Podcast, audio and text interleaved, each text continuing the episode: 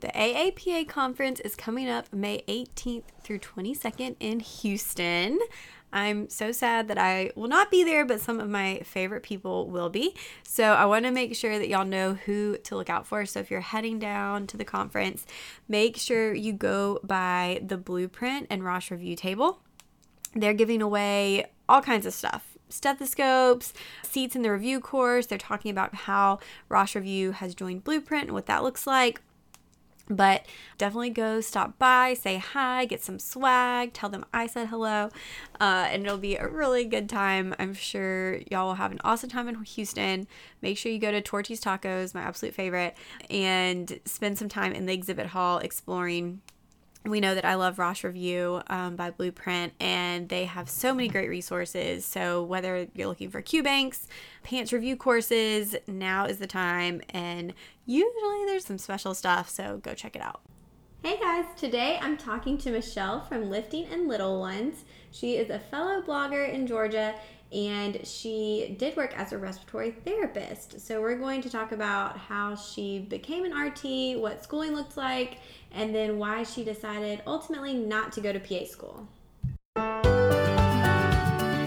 Welcome to the Pre PA Club podcast. If you want to learn how to become a physician assistant, you're in the right place. I'm your host, Savannah Perry. Let's get to it. Welcome to the podcast. Thank you so much for listening. If you haven't subscribed yet, go ahead and if you weren't aware, the podcast is now available not only on iTunes, but also on the PA Platform website. If you go to the paplatform.com slash podcast on Stitcher, Spotify, Overcast, basically anywhere that you can listen to a podcast, you can listen to the Pre-PA Club now. So hopefully that makes your life easier. Um, I also wanted to talk about our Black Friday sales that will be going on next week. Now, I'm not going to tell you what they are, but they are very good. They're as good or better than our Black Friday sales last year, but they're only on next Friday. So there will still be a podcast episode next Friday, and I hope everyone has a great Thanksgiving. But be on the lookout. They'll be posted on Instagram, they'll be going out in the newsletter, we'll post them in the Facebook group, and all of those links are in the description if you're not a part of any of those. Before we jump into our interview, I wanted to thank our sponsors, My PA Resource and PA School Prep. So if you're working on your essay for maybe this cycle still or next cycle, make sure you go to myparesource.com.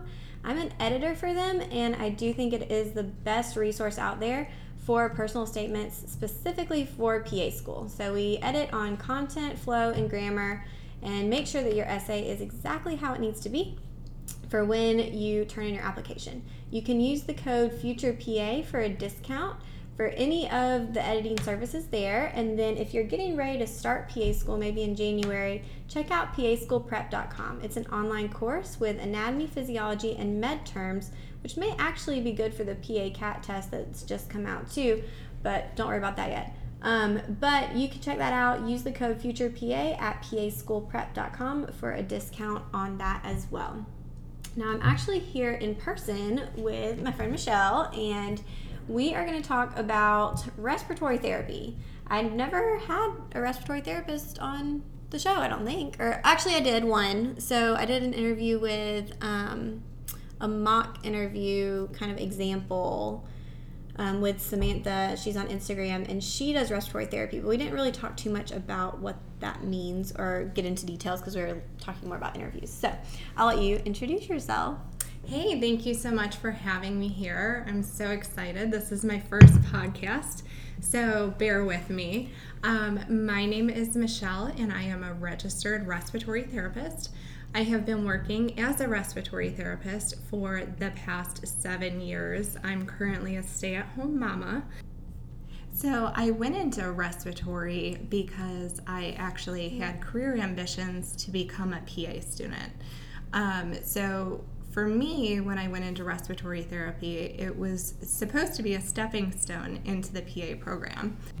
Yeah, and so we randomly kind of connected with a blogging group in our area.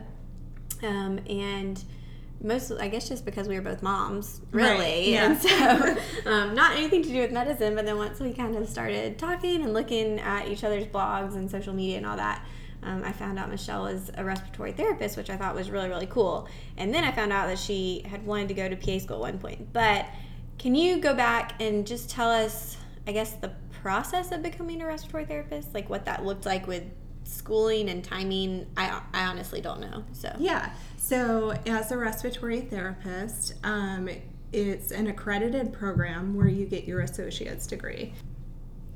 Um, from your associate's degree, you also take uh, some board exams. There's the CRT, which is the Certified Respiratory Therapist exam, and the RRT, which is the Registered Respiratory Therapist exam.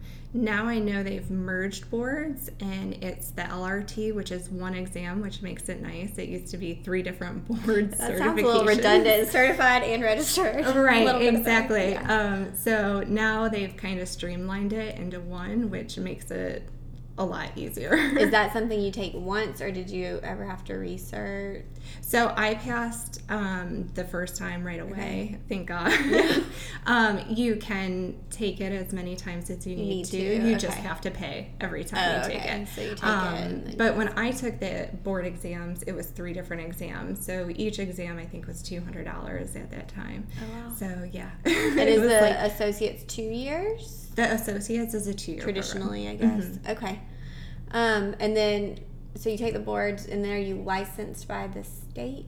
Yes. Okay. So you become licensed by the state and you become credentialed by the NBRC, which is the National National Board of Respiratory Therapy. Okay.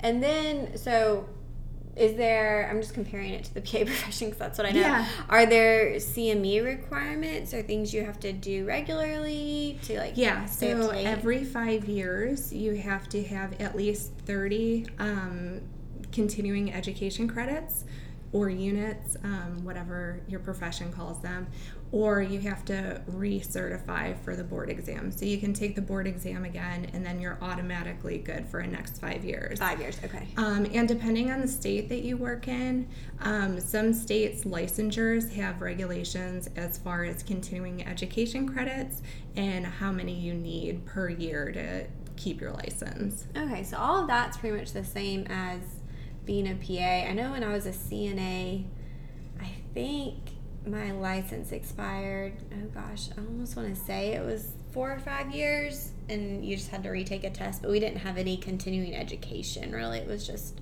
retaking a test. I think I was in PA school when mine expired, and I was like, well, I probably won't need this again, so I'm not going to retake it. Right. Um, so that wasn't too big of a deal.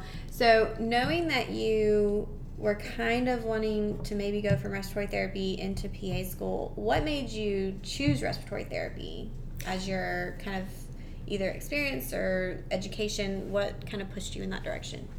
So, respiratory therapy for me was a great way to get hands on clinical experience that you need for the PA program. So, you're able to actually develop your um, patient assessment skills. You're actually able to get hands on with the patients. You get to know the disease, the pathology, um, and you also get to know how to treat, manage, and work within a team, um, and also help come up with a plan of care for the patient, which I think is essential in becoming a PA. Um, so it was a great stepping stone in that you had all of those skill traits that you learned and you were able to take and apply those to PA. That's basically like a perfect interview answer if you were going to go to PA school. um, so, and I mean, you do, I think with respiratory therapy, I did this blog post one time and I can link to it. And it was called, I think, the six, like six ways to get patient care experience for um, PA school. And I kind of got blasted because like respiratory therapy wasn't on there. There was a few things that weren't on there but it wasn't an all-inclusive list. It was just you know these are some ideas but the respiratory therapy people kind of came at me and were like no this is great experience. And i was like you are right. I didn't mean like i didn't mean anything by it. Um so like because i mean you you're like really involved in patient care Oh, as a you're, respiratory you're therapist. 100% involved. I mean, and you're using care. You're using knowledge to take care of that patient and to manage them versus helping the patient take a bath. You know, Exactly. I mean, so you have to understand what's going on, both the anatomy, physiology, pathophysiology. You have to understand how the disease process progresses in order to management, in order to manage it. So um, you're really going in there and developing clinical assessment skills, as well as how to communicate with the patient, how to understand how they're feeling and what they really need, how to talk to a patient's family member and explain a situation. On top of that, you're also learning skills that can be applied to other fields, you know, whether within the medical field or just communications. And with respiratory, you have so many different pathways. Um, I did emergency medicine, I did intensive care unit, surgical intensive care unit, neurological intensive care unit, neonatal intensive care. I was gonna ask if you did like the babies. I've seen those those tubes, the airway Yeah. tubes that are you know a pencil or smaller. is crazy. Oh yeah, um, and you um, learn about different management strategies. So non-invasive respiratory therapy, um, ventilation, um, ICU, critical care, extended care facility, um, how to manage a trach and an airway at home, how to rehabilitate someone. All of these things you're learning, which can be applied to the PA program. Also, what I find is a lot of people are not familiar with respiratory therapy. Um, even med school, they touch on it, but unless you're an intensivist or a pulmonary intensivist, you kind of quickly gloss over it. So, to have that real knowledge base of pulmonary disease and how to treat it, I feel like it's just essential to have in your back pocket. Yeah, that's great. My husband, when he did his ICU rotations and he thought about, you know, going into ICU medicine, he would always talk about how, you know, at their hospital they had a respiratory team and if they came in like they they knew their stuff. It was like a bunch of respiratory therapists and they I mean, he was like they know how to, you know, change all the settings on the ventilator and like make sure that everything is good to go with that patient. Like we don't even as doctors like we're not the ones doing that. We Right. are, we are, you know, deferring to them to Right. kind of manage. So And I don't know how many times I had physicians tell me, like, look, you know what you're doing. Go ahead, set it. I'll write the order. I trust you. I know you know what you're doing. So go ahead and just, you know, take it from here. Oh my gosh, that sounds terrifying.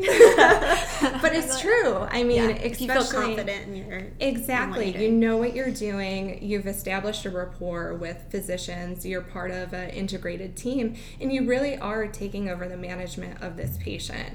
So you become very strong in your skill set, and you take that skill set with you. It only adds to your value. when you have that. Yeah, no, I think that's extremely valuable for PA school. Um, so you worked in respiratory therapy for you said about 10 year 10 7 Seven I don't know where years. 10 came Yeah. So I started working in 2010 as a respiratory therapy student. Um, and then in 2011, I graduated and I kept my same job. It was actually at St. John Hospital in Detroit. Yay! and um, I worked there for five years. It was a level two trauma hospital at the time. Now it's a level one. And then from there, I worked in New Orleans. So I worked at two different hospitals in New Orleans. So kind of moved around was it hard to find a job or were you in demand having that background and degree Um, so I feel like as a respiratory therapist, it all depends on where you're at in the market for it. Um, so when I worked in Detroit and when I worked in New Orleans, they were two bigger cities where there was a lot of demand for respiratory therapy. Now that I'm here in Augusta, it's a little bit smaller, and when I came down here, I had a hard, a hard time finding a position, which is kind of why I didn't Just- get just a job as a respiratory right. well, and now I'm a stay-at-home, so yeah I'm enjoying it's that. a better job yeah um, and i mean that's why i so i mean i worked and then i still work but i went part-time because i wanted to be home more and i feel like that's a good decision all around but um, do you miss clinical work Yeah, absolutely. So, I mean, even when I had my son and I was in the hospital, I was constantly looking around the room to see if there was an ambu bag set up and if there was an O2 outlet and a suction outlet and if the suction equipment was in the room. So, totally still a respiratory therapist at heart. That's awesome. Yeah, I did the, I mean, it's hard being in medicine, but then also being the patient because you feel like you know too much. Um, so when I had Sam, I was doing the same kind of stuff, like making sure everything was okay. And we right, all, if yeah. the isolette was yeah, equipped like, with everything that my son needed, yeah. just in case. Just in case, we wanted to make sure everything was good. And of course, my husband was like all up in there too. So um, we were covered, but probably really, really annoying. But that's fine, totally fine you said you were kind of, you know, when you started on the respiratory therapy track thinking PA school in the future. What what changed that path? I mean, or kind of I started working. okay. no, so so when I started um, bringing an income in, and then mm-hmm. I started mm-hmm. looking at my student debt to my income, I kind of started evaluating like, oh, is this something practical? Um, or something that I want to continue.